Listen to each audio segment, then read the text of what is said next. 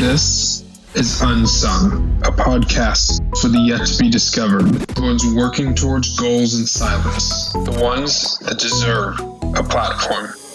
Welcome to the Unsung Podcast with Connor Eben. Today's guest is someone that I've been fortunate enough to grow close with over the past 12 to 16 months and now actually own a business with, by the name of Stephen Ullman. You'll notice him on LinkedIn more than other places for having the tagline 50 companies by 2050. Him and I met through LinkedIn about 12 to 14 months ago and truly just hit it off from the very beginning. He provides a tremendous amount of sincerity and thoughtfulness with how he goes about what he does, both as a person and a professional, and truly blends those worlds better than anyone that I've been able to meet. And it's truly someone that I look up to. And I think there's so much to be learned from this conversation. And I hope you guys genuinely get true value out of this.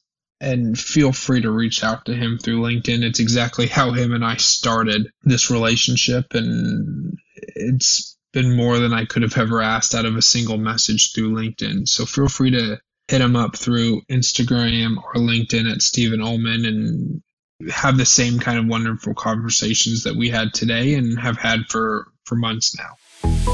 Unsung Podcast. Stephen, I appreciate you being on the podcast. I think the most important part of the podcast and getting to know the guests on it, are what's your story in terms of how you ended up being Stephen of today, right? I mean, moments, times, people that kind of impacted a lot of who you are today and ending on kind of what you're working on today. That's great. Looking forward to it. Thanks for having me on.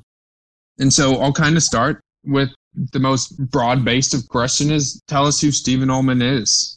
Well, I grew up in the Dallas-Fort Worth area, and pretty important to note, my dad is a pastor. My mom was a teacher. So everybody knew who I was, the places that I spent the most time at, which was pretty formative and kind of had an influence, I think, in good and bad ways. And, you know, one of the things that kind of resulted from my upbringing was, especially being around my dad, like he was a pastor, but he was also kind of unique in that he also had a for-profit business and a nonprofit organization. And so he had three different things going on at all times. And he was also still very present with our family. And so, you know, I just saw this high capacity, high efficiency sort of guy growing up. And that's still true to this day. He's in his 60s and he's still doing all three of those things, maybe at differing levels, but sure. Specific to teacher, pastor, you know, kind of some performance based stuff, you know, in me that I've worked through over the course of time and not always feeling like I have to just be the most awesome.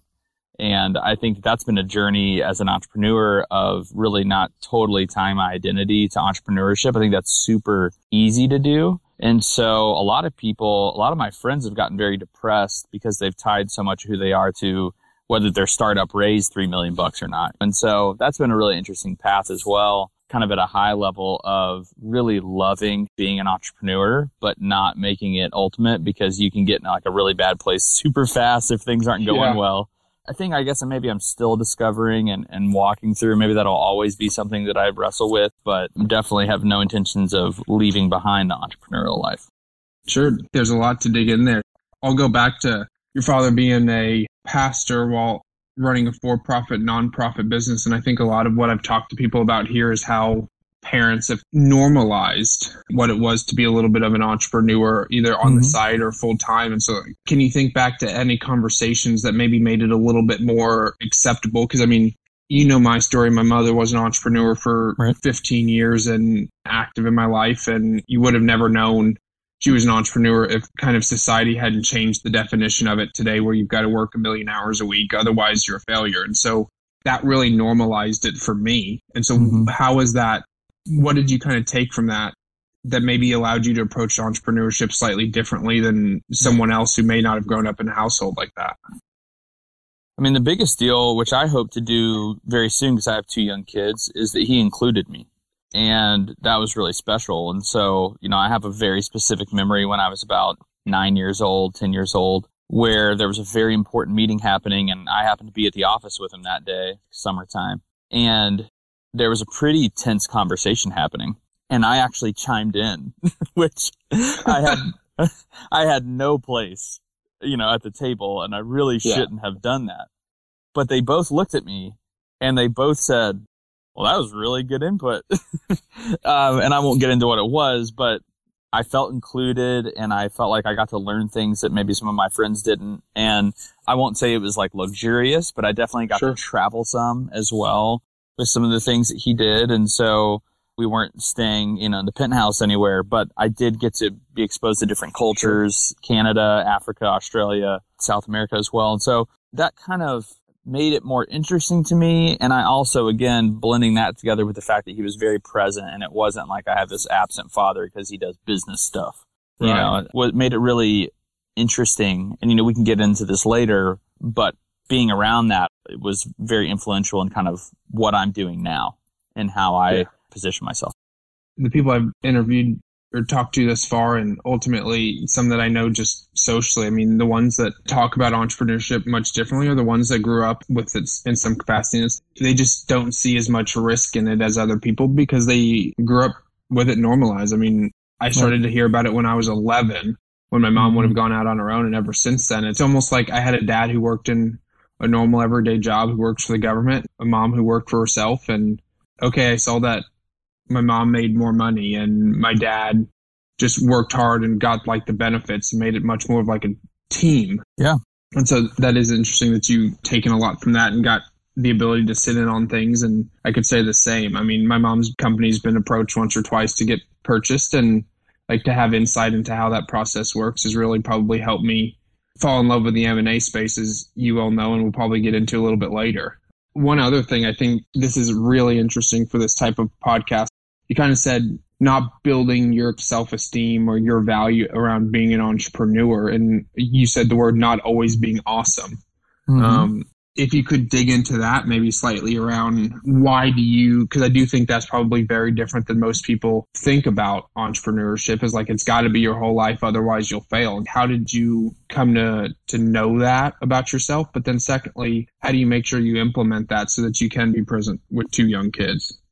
Great question. So I think it's really important for people to be self-aware. That's, one of the things that I preach a lot, that I think spending time regularly to know yourself is really important. And it's easy to just go along in life and not actually really know who you are and why you do certain things. And it's super helpful as a business owner to really, really know yourself and to know your common ditches. And so for me, my biggest ditch is pride, for whatever reason. And some of that probably was because of kind of how I grew up. And like I said earlier, spotlight's always on.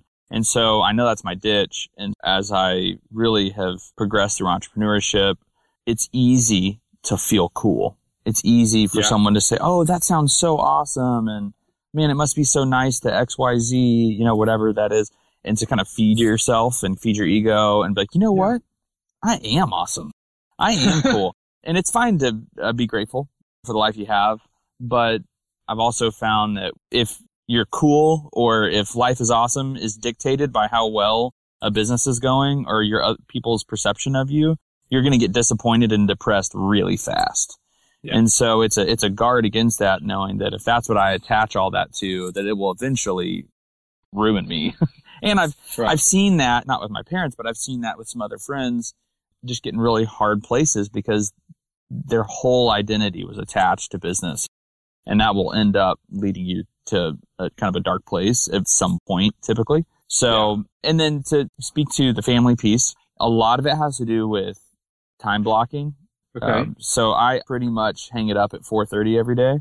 From 4:30 to 7:30, a lot of times I put my phone in a drawer when I'm at home, really trying to be present with my family. And then I will work a little bit at nights, maybe 2 out of 7 days a week. Something like that. If it's a really hard week, maybe 3, something like that. But it's more so about speed. So I know if maybe I'm not working as much as the next person, maybe I won't reach a level of success as fast as someone else.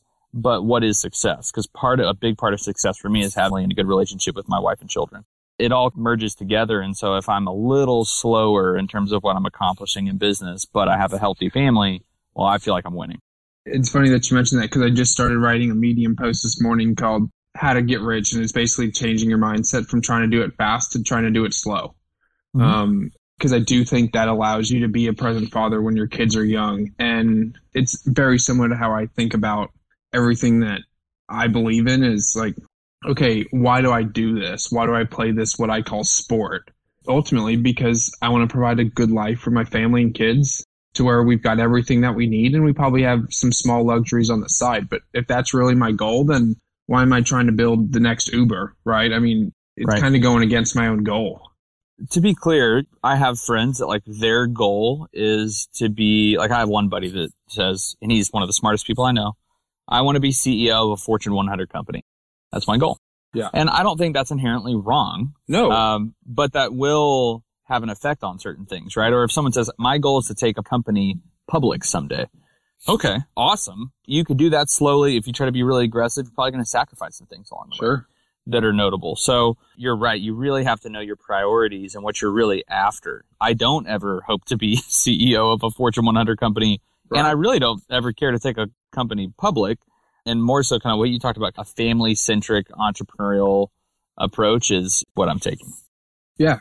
I think it does come back to that self-awareness. And whenever I talk to people outside of the podcast, and I tend to try and ask them what their goals are. And if they tend to line up with everything that the world says, I tend to kind of challenge them on it. Not because I am trying to say like, oh, you shouldn't try and be X, but it's like, okay, I want you to want that for you. Not because LinkedIn tells you that you should want that. Yeah, that's really good. To me, I really do think they call it the LinkedIn porn and hustle porn. It's like, okay, if you don't want to work 100 hours a week, you know what?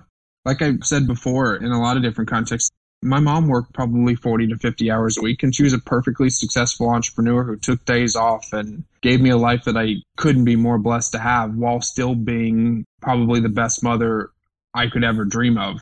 Just because the definition of the word has changed doesn't mean what it means has changed in terms of like to an individual person. And so I need to ask, has that changed since you've had kids? And was it different before you had kids, and kind of what mattered to you and how you define success? I think it's changed a little bit, but actually just specifically my story is that I had led sales at a healthcare software company that got acquired. And I was there for about 4.5 years, and I actually let them know that I was going to go through a very long transition process. We created about a 6-month plan, and that's when I found out we were pregnant with our first child. So I found out we were pregnant, and I went to them 2 weeks later and said, hey, I'm going to leave. Let's hire someone to replace me. I'll train them up and get them, you know, going really effectively. And there were a couple other financial targets that I wanted to help them hit before I left, and we did. And then I left, went out on my own. And that was to really, for me, that's what it took to really prefer my family. And I also knew that I wanted to go out on my own and build my own companies. And so that was all very tied together for me. Huh.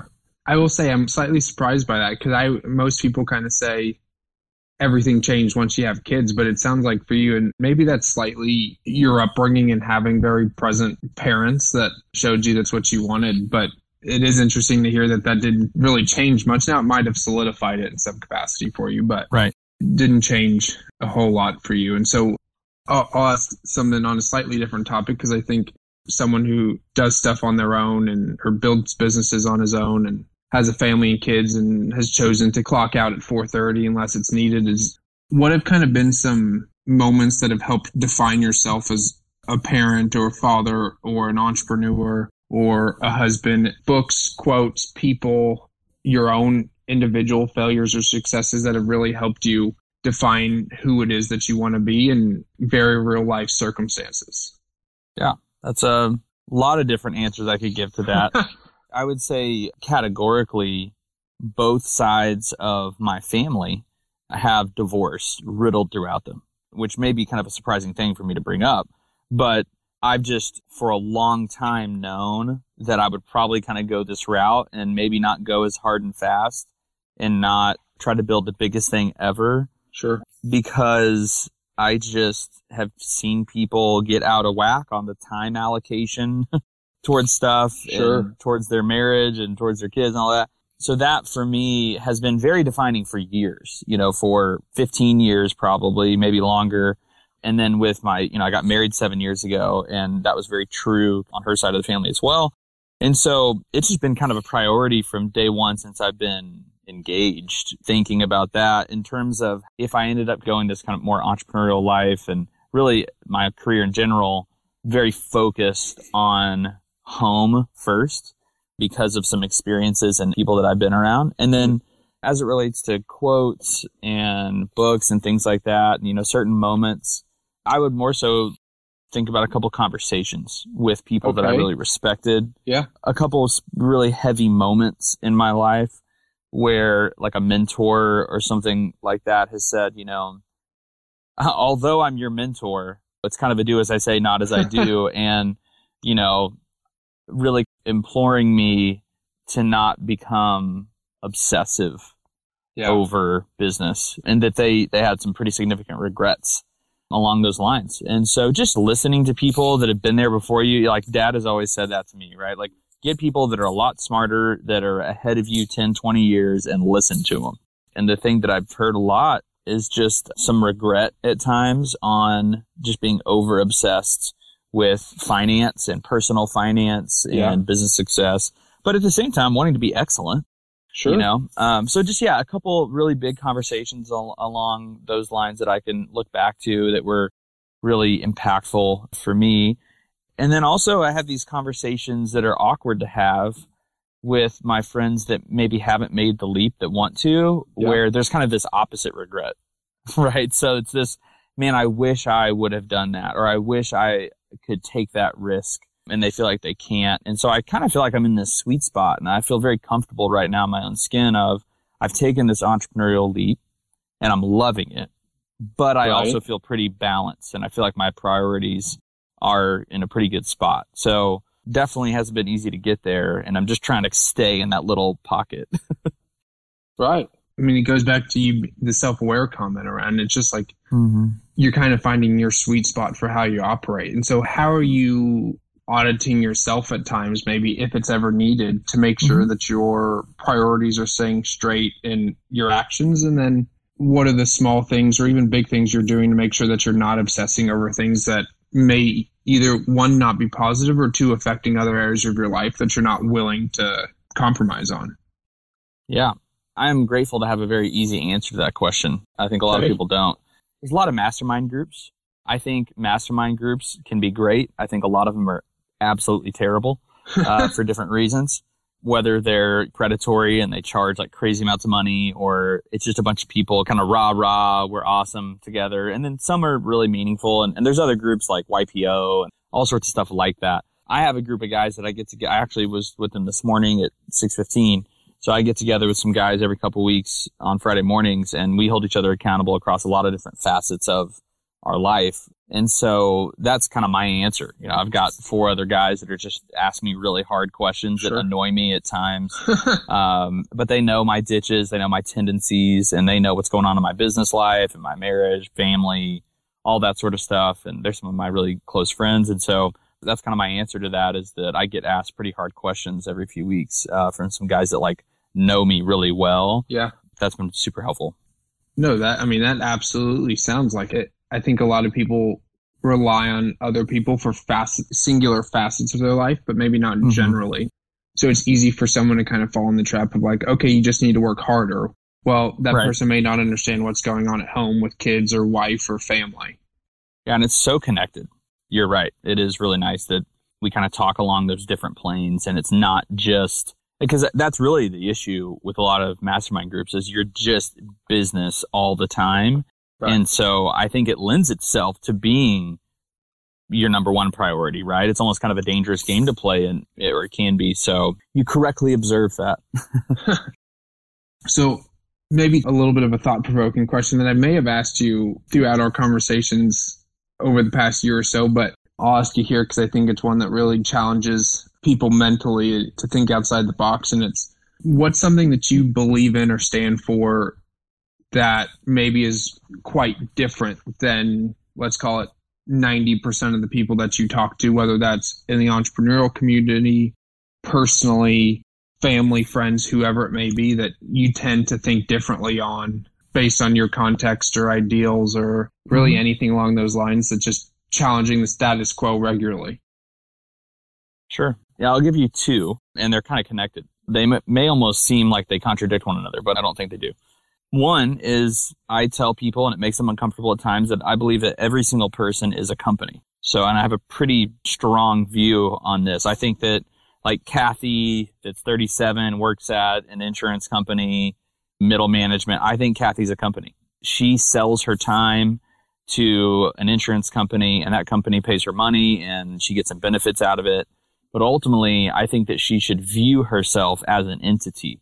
And I think that that would help people more accurately value their time and maybe prioritize things differently. And it's the same thing for an entrepreneur, right? You know, 25-year-old David that runs this, you know, paid media marketing company. Cool. Yeah. He's a company too. And he has a company. But I think if everyone viewed themselves individually as an entity, as it relates to business, I think that it would serve them really well.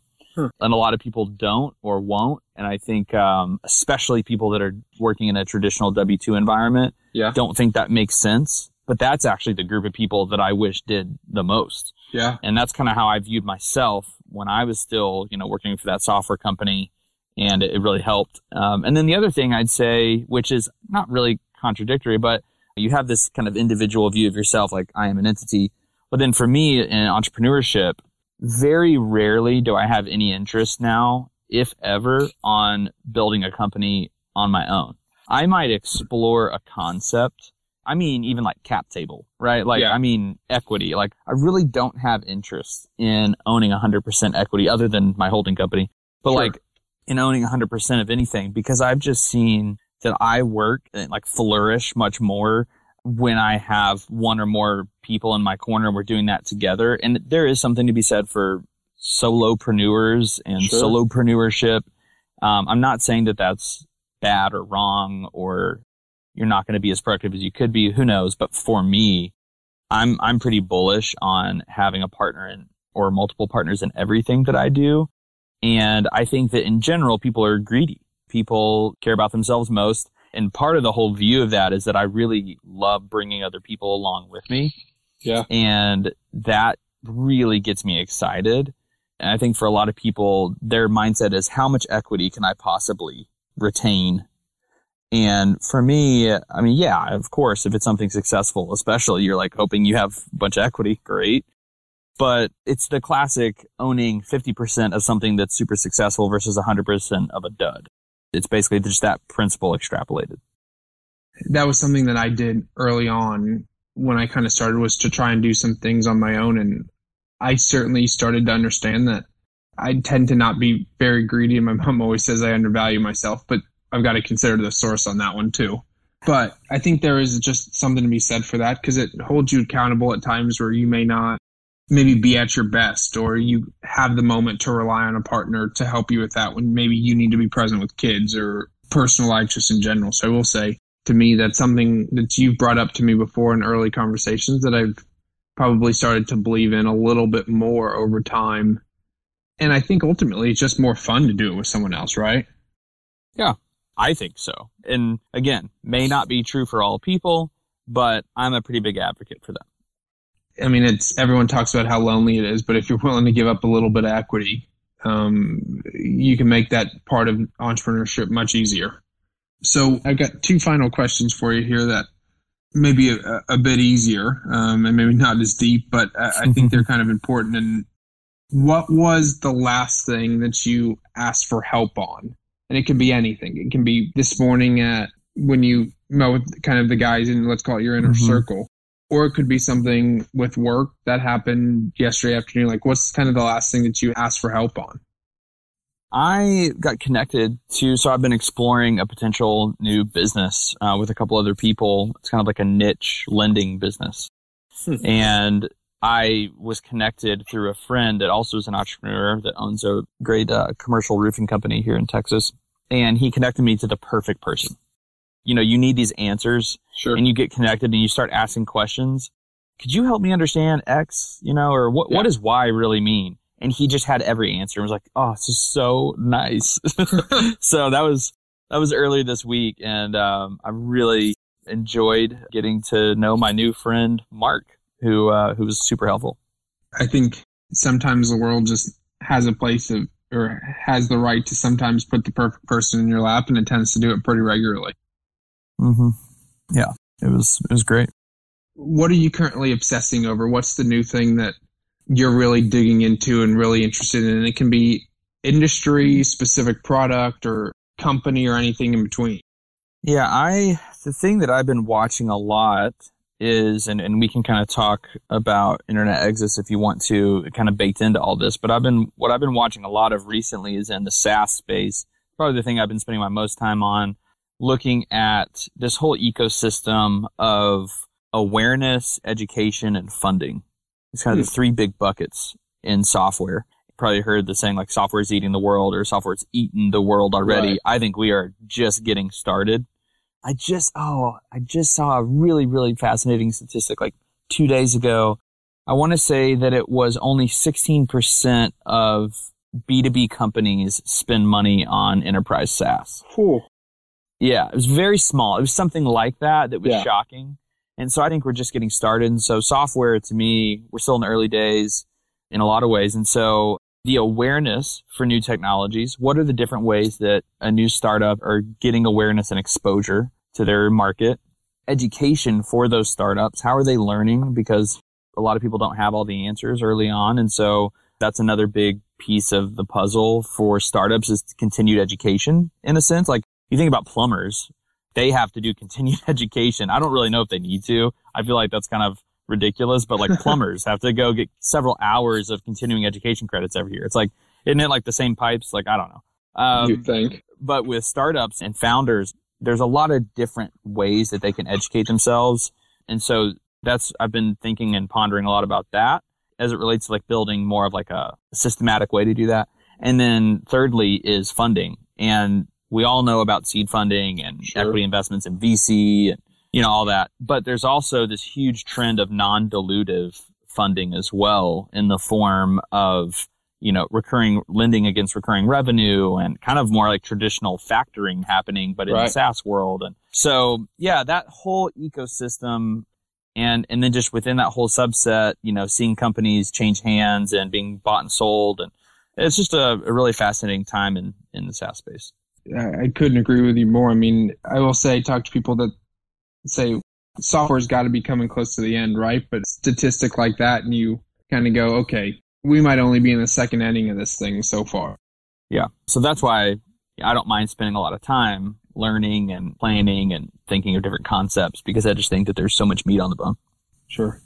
Well, Stephen, I seriously appreciate the time, and I think that's a perfect place to wrap it up, to maybe give some people some ideas on the market of B2B SaaS and education in general and funding and trying to just push the boundaries of creativity in markets that may not have it just yet. And I appreciate you being on, and I hope to do it again here in the next 6 or 12 months and see if you've started to move into those categories in some capacity. All right. Thanks for having me. I appreciate it. Thanks, Stephen.